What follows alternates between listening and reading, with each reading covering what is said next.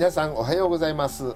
おはようございます。おはようございます。2022年8月30日レオンレイディオ日の出我らの文学第128回中勘介銀のさじ第55回。今日は前編45の1を読みたいと思います。はいそれでは松尾先生よろしくお願いいたします、レオ先生画面お願いいたします。はいそのようにして日増しに隔てがなくなるに従って負けず嫌いの私と悔しがりやく悔しがりのおけいちゃんとの間には時々たわいもないいさかいが起こったはい。皆さん、この点が打ってないと、どこで切っていいのかわからないんじゃないかなと。留学生の皆さん、どうですか？日本人には大体わかるんですけど、留学生の皆さん、どこで切っていいかわかんないんじゃないですか？どうですか？どうですよね。うん。だから、あの、やっぱり日本語を深く知ってないと、どこで切っていいかわかんないと思うんですけども、今、松尾先生に読んでいただいたようなところで切ったらいいんですね。まず、まあ、そのようにしてはわかるのね。通やんだ。そして、日増しにっていうのはわかりますか？これは日が経つにつれて、その程度が増すことということですね。で隔てがなくななくなるに従ってっていうのは、なんていうか、お互いの、なんていうか、初対面の人たちっていうのは、あの、距離感があるじゃないですか。距離感のことを隔てって言ってるわけですね。クーリーだ、クーですよね。隔てがなくなるに従って、つまり、その打ち解けない気持ちとか、遠慮がちな気持ち、これが隔てなんですね。それがなくなるに従って、はい、負けず嫌いってわかりますか？負けるのが嫌い。はい。負けづらい。人に、人に負けることが嫌いっていうことですね。人に負けたくない性格。はい、この中で負けず嫌いの人いますか？学生の皆さんどうですか？負けず嫌いの人いますか？でも、負け、負けずという、うん負けずは、ま、負けないというかんとという意味じゃないですか？でも、まあ、うん負けず嫌いのは、しえっと、えーえ？え逆、えっと負けず嫌い。逆逆じゃないですか。あそうね、そううん、いい。そうですね。負けうんず嫌いは、おっしゃりたいことはわかります。負け負けないことが嫌いじゃないですか。こういうのはやっぱり福留閣下の解説を聞きたいいやいやいや、ちょっと私、そうですね。いや、わちょっとそれは私もわからないけど。もう負けず遊びです。嫌い。はプッシーファンでいいっすね。嫌い。うん。はでも負けず。あ、嫌いっていうのはプッシーファンというより傾向じゃないですか、うん。どっちかというと傾向ってわかる？トレンド。い。うん、うん。テンド。英語で言うとテンドとかトレンドじゃないですか？うんうん。負けたくない、うんうんうん負けたくない傾向のある私っていうな感じないるほど。うん。うんどっちかというと嫌いっていうのはね傾向という意味もあるんですよねうんそうね、うん。ううんんうん英語で言うトレンドとかうんテンドですよね、うんそそういうふうに考えたら負けないという傾向うんの話うんじゃないかなと思うんですけどどうですかね、うん。松尾先生。そう。ですね。では、傾向という、まあ、きうん嫌いの傾向という意味は、えっと、他の、えっと、こういう、ええーここういう、こういう使える場合もありますか？負けず嫌い？うん。嫌い嫌い。嫌いっていうのは傾向ですよね他に何かありますかね、なんとか他の、えっと、他の、えっと、傾向の、えー例文こ。の言葉だけで使うこともあるかな、嫌い。うん。あのうん、うん、どうなんのかな？ー、例えばね、あのうん。ーこの間、あの、かいあの NHK のなんかドラマか何かを見てて、うん。あったけど、うん。うんあの私が、うん、あの警察警察の、うん。ね私が警察のなんだあの捜査をうん。邪魔したと、うん。言われるけれどもううん。ん。そう言われてみればその嫌いは大いにあったとかねなんかそういう感じで、うん。うん。そういう傾向っていう感じではうん。ちょっとまあ、うん。あの古い、古い映画だったけど、うん。でもまあ負けるのが嫌いっていうことですよね。うんうんうん。傾向というよりも僕はね。うんあの傾向というより嫌い。やっぱりプッシーファンでいいですよね。うん。負けずうん。あとはあれですよね。一般的にはもう一つあうん。の勝ち気っていうのがありますよね。勝ち気勝つ気。うん。うん。勝ち気。うん勝ち気。負けず嫌いと、まあ、勝ち気っていうのと、うん。あの、両方とも使えますよね。まあ文法的に説明するとちょっと難しいですよね。うん。こういう言い方し習慣があるけれども。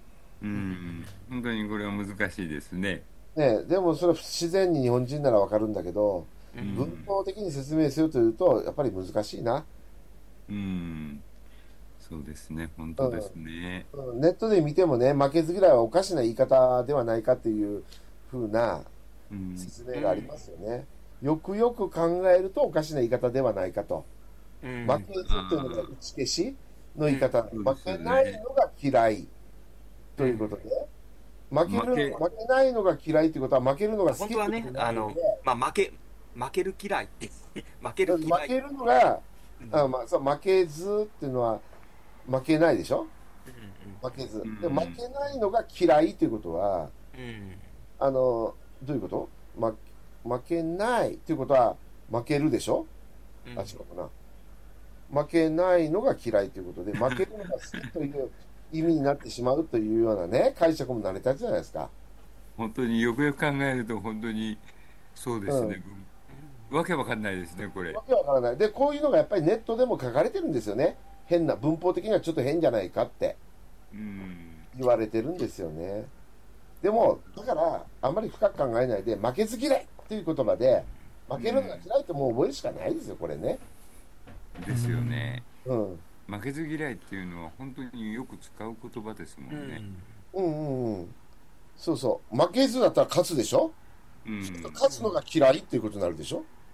うん。勝つのが嫌いっていうのは変な感じじゃないですか。うんだからおかしいと思うんです、文法的には。うん不思議図がくせ者ですよね。くもの。だから日本人でもこんなの分かんないので、気にしないで、負けず嫌いは負けるのが嫌いとただ覚えればいいですよね。それだけで。うん。うん。もうそれしかないですね。で、わ負けず嫌いの私と、はい、悔しがり。悔しがりって分かります？悔しがりというのは、悔しさを態度や表情に表すこと？あ、うん悔しがりっていうのは、くそー悔しいという気持ちをひょ表すことですよね。うん。悔しがりのケイちゃんとの間には、時々、たわいもない。はい、たわいもないってよく言いますよね。これ日本語で知ってた方がいいですよ。たわいもない。うんこれは資料分別もないとか、漢字で書くとた、たあい、たあいもないとか書いたりもしますが、これは取りに足りない、つまらないという意味、些細なという意味ですね。たあいもないというのはどうでもいいという小さいこと、そういう感じですよね。うん、たわいもないことで喧嘩になっちゃったみたいなことそうそうそう言いますもんね。小さいことでとかいうね。で、いさかいっていうのは喧嘩のことですね。うん。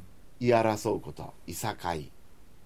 いいですか？はい。留学生の皆さん、他にわからない言葉がありますか？大丈夫です。大丈夫ですね。はい、わかりました。じゃあ、あーレオ先生、中国語と日本語お願いします。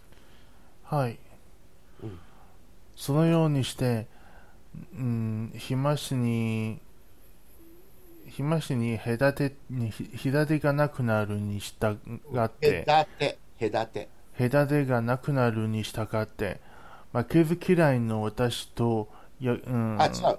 負けず嫌い。負けず嫌い負けず嫌いの私と、うん、悔しがり。く悔しがりのケイちゃんとの間うん間には、うん時々たわいもないいいさいさかいがいさかいがいさかいが起こったはい。堺というのは人々が言い争う様のことを言いますね。うん。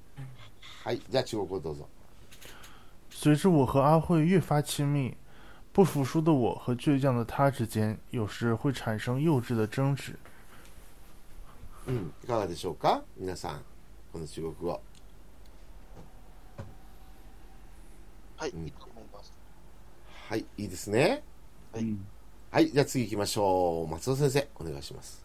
はいある日私たちはいつもの通り裏で周りをついてたがあいにくつけばつくほどおけいちゃんの方が課されるものでしまいにはずるいとかなんとか苦情をつけて泣きながら両方の袖でポンポンと人をぶった。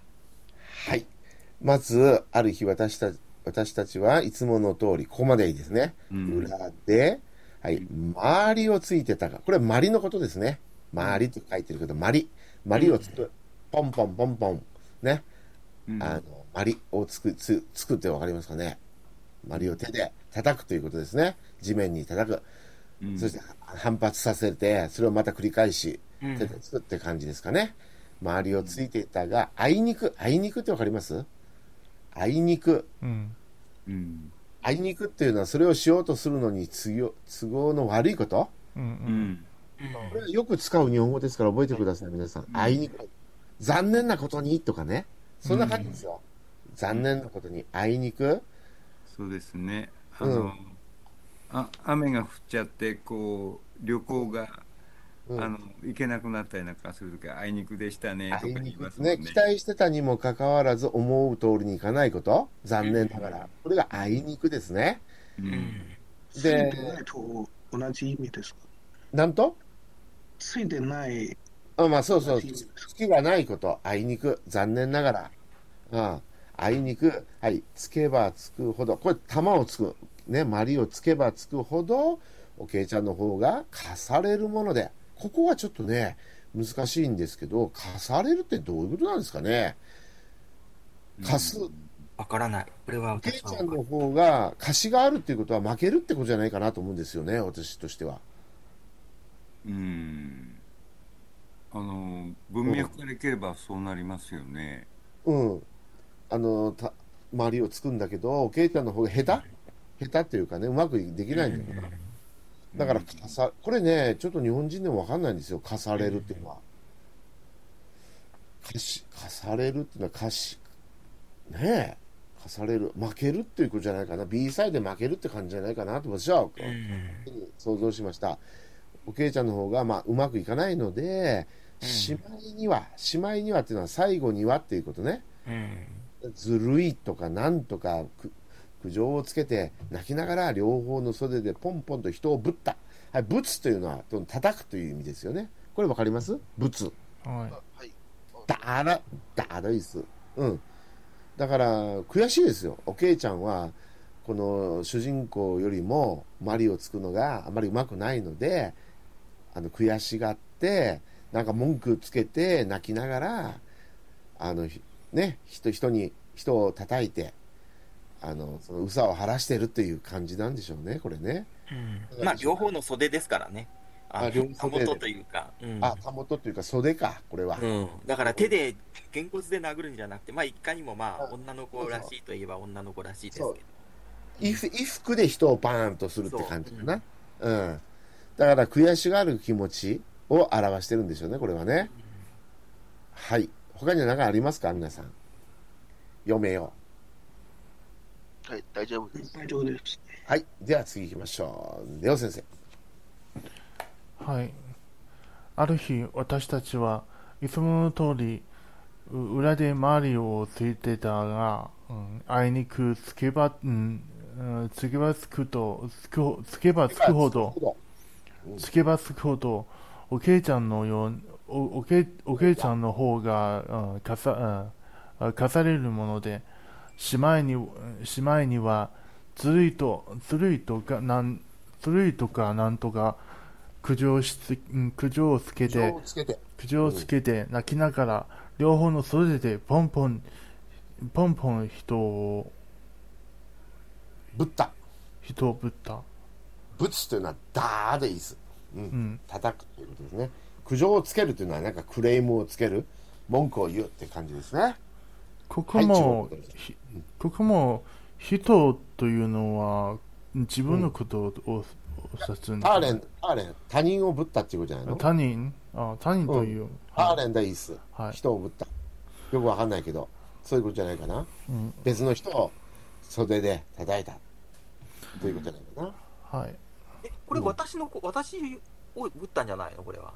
あ、そう？主人をぶったっていうの？自分のことを人っていうの？だから二人しかないです。ししかいないんだからねここに。はだから、この、おけいちゃんと私と二人しかいないんじゃない？あ、そうか。そうか。そうすると人をぶったっていうのはなんで自分をぶったって書言わな書かないのかな？うん人いや、他にももしかしたらいて、当たり散らしてるのかなと私は思ったんです。他の人に対して。うんで自分だったら自分をブッダって言うんだけど、人をって書いてると、普通は他人、他人じゃないかなと思うんですよね。あ、主人公自分。主人公の自分です。先ほどこちらは、主人公の自分と。いや、人をブッダのおけいちゃんでしょ？そうおけいちゃんがおけいちゃんはおけいちゃんは主人公をぶった。うんでも主人公だったら、お主人公とか私をとか書くんじゃない？人をって感じ。いやこれごく普通の日本語私も普通に言言わない？これ。これ普通ですよことで、だけど。ポンポン人をぶったっていう時は、この主人公をぶったっていうふうに思うんですか、これ。そうですよそうそうそう。それは私は、なんか、あれだな、読解力が足りないな。私自身がね。なんか人っていうのは別の他人かな、誰が、誰なんだろうと思いながら読んでたんだけど、人をぶったっていうのは、じ、あの、主人公をぶったの？これ。うんそうですようんええー、わかんない、僕は。僕はうんこれ、パッと見て、主人公をぶったとは思わないんだよね。うんうんあのこの辺が日本語のうわけのわかんないところで、あのそうです関西なんかだと「我」って言うと、うん。あの子供に「我」って言うとうん。お前っていう意味だしそうそう。うんああ、じゃあ、あの、二人しかいなくて、うん。おけんちゃんはこの主人公をぶったのね。はい。そうですああ、そうか、藤だから負けず嫌いで、うんだけど、うんまあそれはわかるんだけど公がマリツキのこういうのがこう僕はね、周りに当たり散らして、その辺にいる人をぶったのかと思ったの。うん。あいやこれはもう間違いなく違いますねうんそうなんだ、僕のよ公をぶったんですねなあ読み違いっていうか、これだと分かんないよね。人をって書いたときに、主人公のことを人をって書いてるから、うん想像しできなかった、僕は、それは。うんうん。まあ、分かりませんね、これね。皆さんのおっしゃる通りだと思いますけどねうん。二人しかいないんだったら。うん、そうですね。うんあのーよくこれ言いますよ。あの、自分って言っちゃうと直接的になるので、うん。わざわざ、あの、人っていう、は。うあのん。言葉を使うんですよね。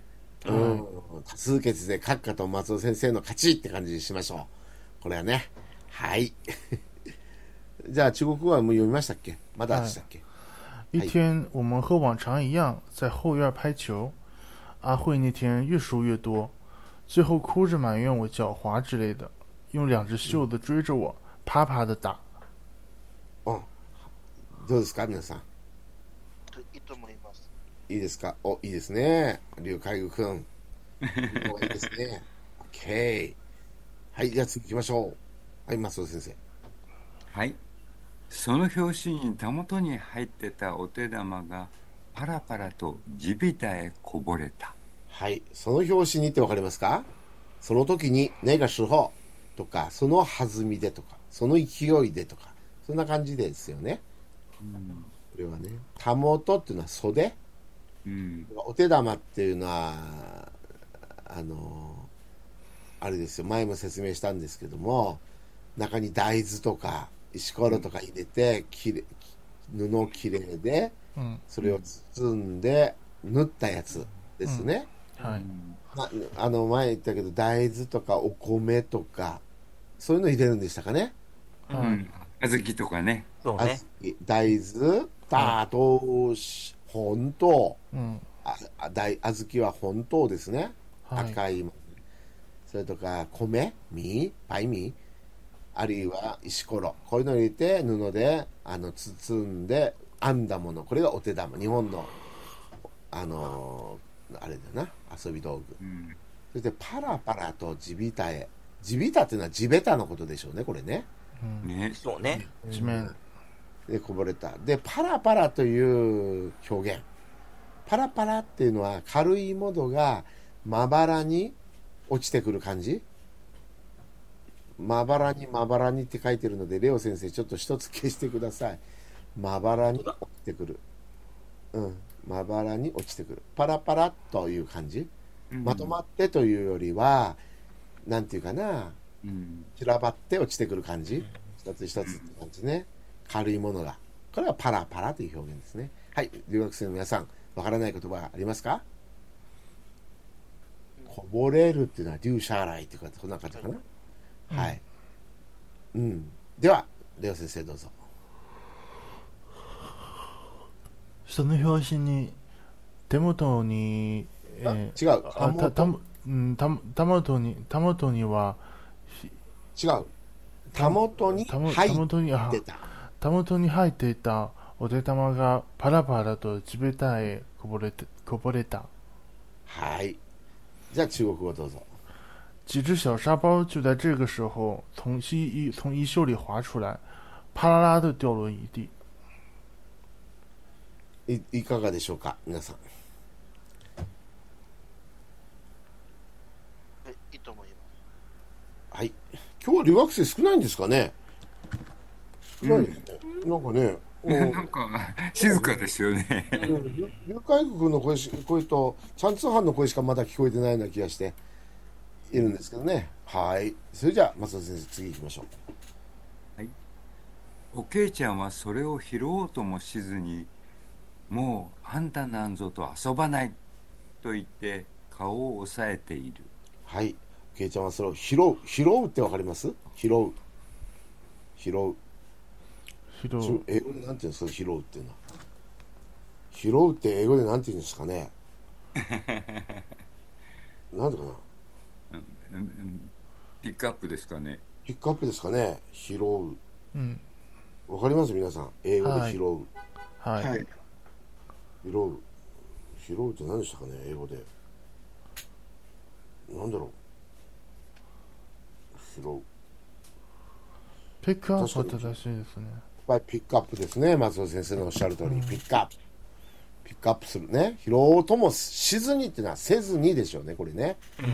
現代語で言うとね、せずに、もうあんたなんぞと遊ばない。なんぞってわかります？あんたなんかとって感じかな？うん。あんたなんかと。うんもうちょっと言うと、あんたなどととか、そういう意味でしょうね。うん遊ばないと言って顔を割いている。そつまり、なんか、あのー自分の方が下手だから、嫉妬しているのかな？うん。嫉妬して、もう遊びたくないと。そういう感じかな。うん。はい。レオ先生どうぞ。レオ先生？うんあれ？あれ？レオ先生？はい、えっ、と、ちょっと、はいうん、なんか気になることがありますか？あ、いえ、いえ、大丈夫です。はい。おけいちゃんは、それを拾おうともしずに、もうあなたは、もうあなたなんぞと遊ばないと言って、顔を押さえている。もうあなたなんぞと遊ばない。あなたなんかと遊ばない。うんこんな感じですね。はい、中国語どうぞ。他捡也不捡，只管捂着脸说：“以后再也不和你一起玩了。うん、いかがですか？はい、大丈夫です。はい、じゃあ次行きましょ大丈夫です。う。はい、次行きましょ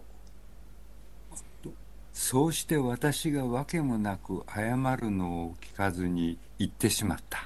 はい、わけもなく、理由もなくでしょうね、これね。うん目を理由だいす。それから、謝るっていうのは、うんパウスって言って、なんていうか、パオチェンっていいす。道歉。はい。パオチェン。謝るのを聞か、あの、その、主人公がごめんなさいって、あの、言ったのも、それも聞かないで言ってしまったと。よっぽどお客さんが悔しがってるっていう、うん、ですね。これね、目に浮かびますね、これね。ね、本当に悔しがりですね。で嫉妬に狂ってるって感じですね。うん、あーはい。では先生どうぞ。そうして私は、うん、私が？わけもな私が、うん、わけもなく謝るのをわけもなくだよ。わけもなく。あわけもなわわけもなく謝るのを聞かずに言ってしまった。うん。はい、中国語どうぞ。我虽然没做错什么，还是赶忙向他道歉。はい、いかがでしょうか？はい、大丈夫です。はい。では次行きましょう。はい。それでは松田先生どうぞ。置いてきぼりにされた私は後先の考えもなくお手玉を拾い集めて持って帰ったが今度はそれがまた苦労の種になってもしおけいちゃんが悔し紛れに私がお手玉を取ったと言ったらどうしよう。そーっと元のところへ置いてこようかしらん。明日学校で机の中へ入れといてやろうかしらん。などと、突をいつ思案を巡らした。はい。ちょっと長い文章ですけどね。長かったですね。はい。置いてきぼりにされるってわかりますか？皆さん。留学生の皆さん。わからないです。あ、そう。はいこれ一人残されるって意味ですよ。置いてきぼり。これ割りよく言いますよ、こういうの。置いてきぼりになる。うん、置いてきぼりは本当によく使いますね。使いますね。知ってた方がいいですね。一人うん。残された私ですね。は、は、うんはい、後先考えもなく。はい後先。わかります？はい。わかります。後先、あと、後のことも考えもなく、考えもせずにとかそういう意味ですね。うん前後策も考えずにということです。そして、えーお手玉を拾い集めて持って帰ったが、今度は、今度はというのは、今度はですね、前も出てきましたね。それがまた苦労の種になって、もしおけいちゃんが悔し紛れに、はい、悔し紛れにってわかります？悔しさがあまり、悔しさの、く悔しいってか気持ち？悔しさのあまり、見境がなくなること？我を忘れるって感じ？うん。うんわかりますかね、うんとても悔しいという気持ちを表した言葉ですよね。うんうん。悔し紛れに、はい、うん私がお手玉を取ったと言ったらどうしよう。そーっと元のところへ置いてこようかしらん。かしらんってわかります？はい。わかります。かこれかしら？かなって意味でしょ？うんうん、かなって感じ？うんと言ったらどうしよう。うーん、そうと元のところに置いてこようかしらん。明日学校で机の中に入れといてやろうかしら。うんやろうかな、などと、あ突おいつ。突おいつっていうのはわかりますか？いつ。ああしたりこうしたり、あれこれ手立てを尽くして、思案を巡らす、あれこれ考えるっていうことでしょうね。はい。目閣下何か？ご意見ありますか？突おいつ。あんまり僕はあの知らない言葉なんですけど、時言いますか？突おいつ。まあ、日常では使わないけど、結構、うん。うんこの文章の、うん、こういう、うん、うん。小説とかなんとか、あとね、そういう。のが出てくるのは、ちょっともう結構古い言葉でしょうね、これは。ああ、さすが閣下は読書家で、かつ博士ですね。素晴らしい。突追いつ。こういう言葉まで知ってるんですね。突追いつ。はい、そして、えー、思案を巡らした。思案を巡らすっていうのは、あれこれ考えてみることですね。う。うんんなんか長崎あたりに思案橋ってありますよね。思案橋、っちへ飛びますか。長崎長崎にありますよね。思案橋とかね。うん そういう地名がありますね。橋の名前。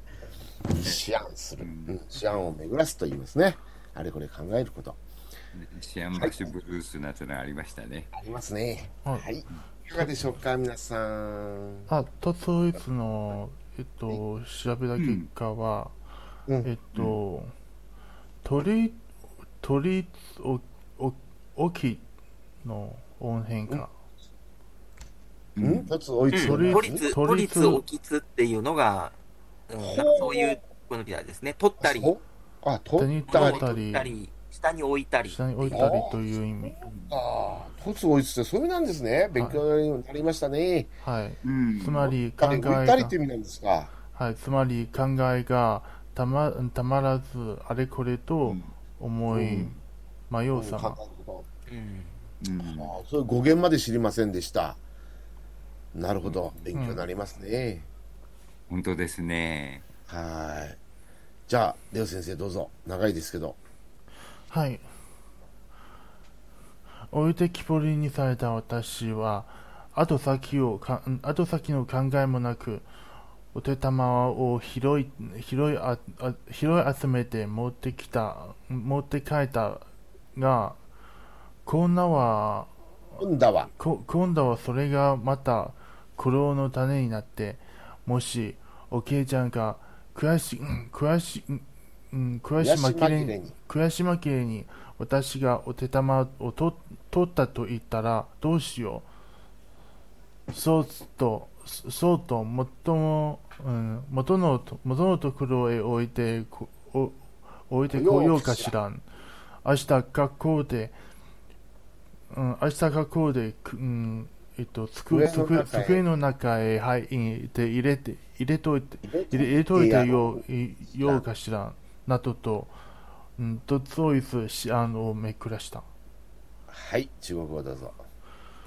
被晾在我被晾在一边的我，没有多想，就把他的沙包都捡了起来带回家。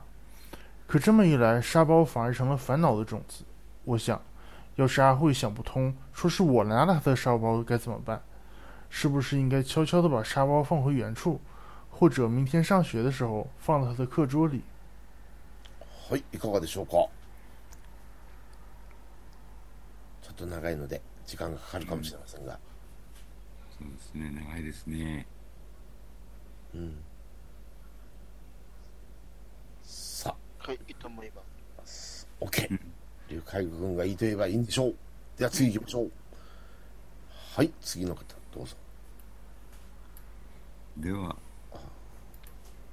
がが、とにかく人のものを持ってきて引き出しに入れてあるのは気がかりでならないそんなにして不安な一夜を明かしたうーん、不安な一夜を明かしたですね。とにかく、ね、とにかくって何ですか？あとエニレイトうあとエニん、レイト。人のものを持ってきて。これね、読み読み方が難しいですね。中高っていうらしいですね。うん、中高ね中高中高っていうのは引き出しのことですね。閣下知ってました、こんな言葉。いや、これは中高は知らない。知らないけど、私はもう引き出しって読むのかなと思って。あなるほどね。けどそのまま引き出しと呼んでいい いいのかもしれませんね。なんか読み仮名で、ネットで調べたら中高っていうのがあったもんですから、あもうもう引き出しって呼んだ方がいいのかもしれませんね、これはね。うん引き出しあ、ちょっとわかんわかんないですね、これちょは。っとわかんないですよね今のあの99.99%の日本人だって中高って分かんないと思いますよね。うん。引き出しなら分かるけどね。うん、中学校、高校生のことですかになっちゃいますよね。そうですね。うん。そうね。じゃあこれもう引き出しにしましょうか。中高っていうのを消して。誰も分かんないから中高って言ってもね。まあ音読みすればね、抽選の中の右の字があるし、うんあの、こ甲羅っていう兜中があるから中高っていうなんとなく想像はつくんだけれども、意味が引き出しっていうのが普通の日本人、一般の日本人にも分からないですね。これパッと見てね。あの、昔の引き出しはこういうふうに言ってたんだな。うん。はい。中高に入れてあるのが気がかりね。気がかりってわかります？気になってしょうがないっていう意味ですね。うん気がかりでならない。あの、留学生の皆さん、気がかりってわかりますか？はい、わかります。ああ、さすが。龍海君、さすがですね。そんなにして不安、不安な一夜を明かした。一夜を明かすってわかる？あ、これはわからないです。あそう。一夜を明かすっていうのはね、ちょっと陰微な雰囲気もありますが、とか言って、えー、なんでの？一晩、一晩、経ったという、一晩、不安な一晩を過ごしたという意味ですね。うん。はい。一晩過ごした、明かすっていうのは、過ごすっていう意味ですかね。松尾先はい。生。はい。そうですね。あなるほど。て眠ら、うんまあまあんあまあ、要するに、なんか徹夜したって感じかな。ずっと眠れなくて、うんうんずっとなんか不安な気持ちで、一晩、もう朝、朝になったって感じじゃないかな。うん一夜を明かしたっていうような感じね。ええはい。それでは、レオ先生、どうぞ。がとにかく人のものを持ってきて引き出しに入れ引き出しに入れてええ引き出しに入れてあるのが、えっと、気がか気がかりにひ気がかりにならない？気がかりでならないそんなにして不安な人よを明かしましたあ明かした一夜、うん一夜、一夜一夜を明かす。一夜を明かしたそうですね。はい。どうぞ。思前想后，还是觉得无论怎样把别人的东西拿回家放在自己的抽屉里都不是个办法。就这样担心的过了一夜。はい、いかがでしょうか？と思います。いいですね。はい。じゃあ今日のところはここまでなんですけど、全体通して何か皆さんご意見ございますか？ご質問。いやうん。やっぱりこれ夏目漱石がうん。あのうん、ー絶賛するわけですねこれやっぱり表現がすごいですよね、これね。もいしやっぱりあの子供の気持ちをうん。ここまでうん。あの文章化っていうか小説にしたなと思ってうん。感心しちゃいますよねそうですね。すごい才能ですよねうん。日本人でもほとんど知らないこの文学ですけどね。この小説ですけどね。でも素晴らしい日本語ですね、これうね。んうんやはりあ閣下なんかどう思われます？うん。の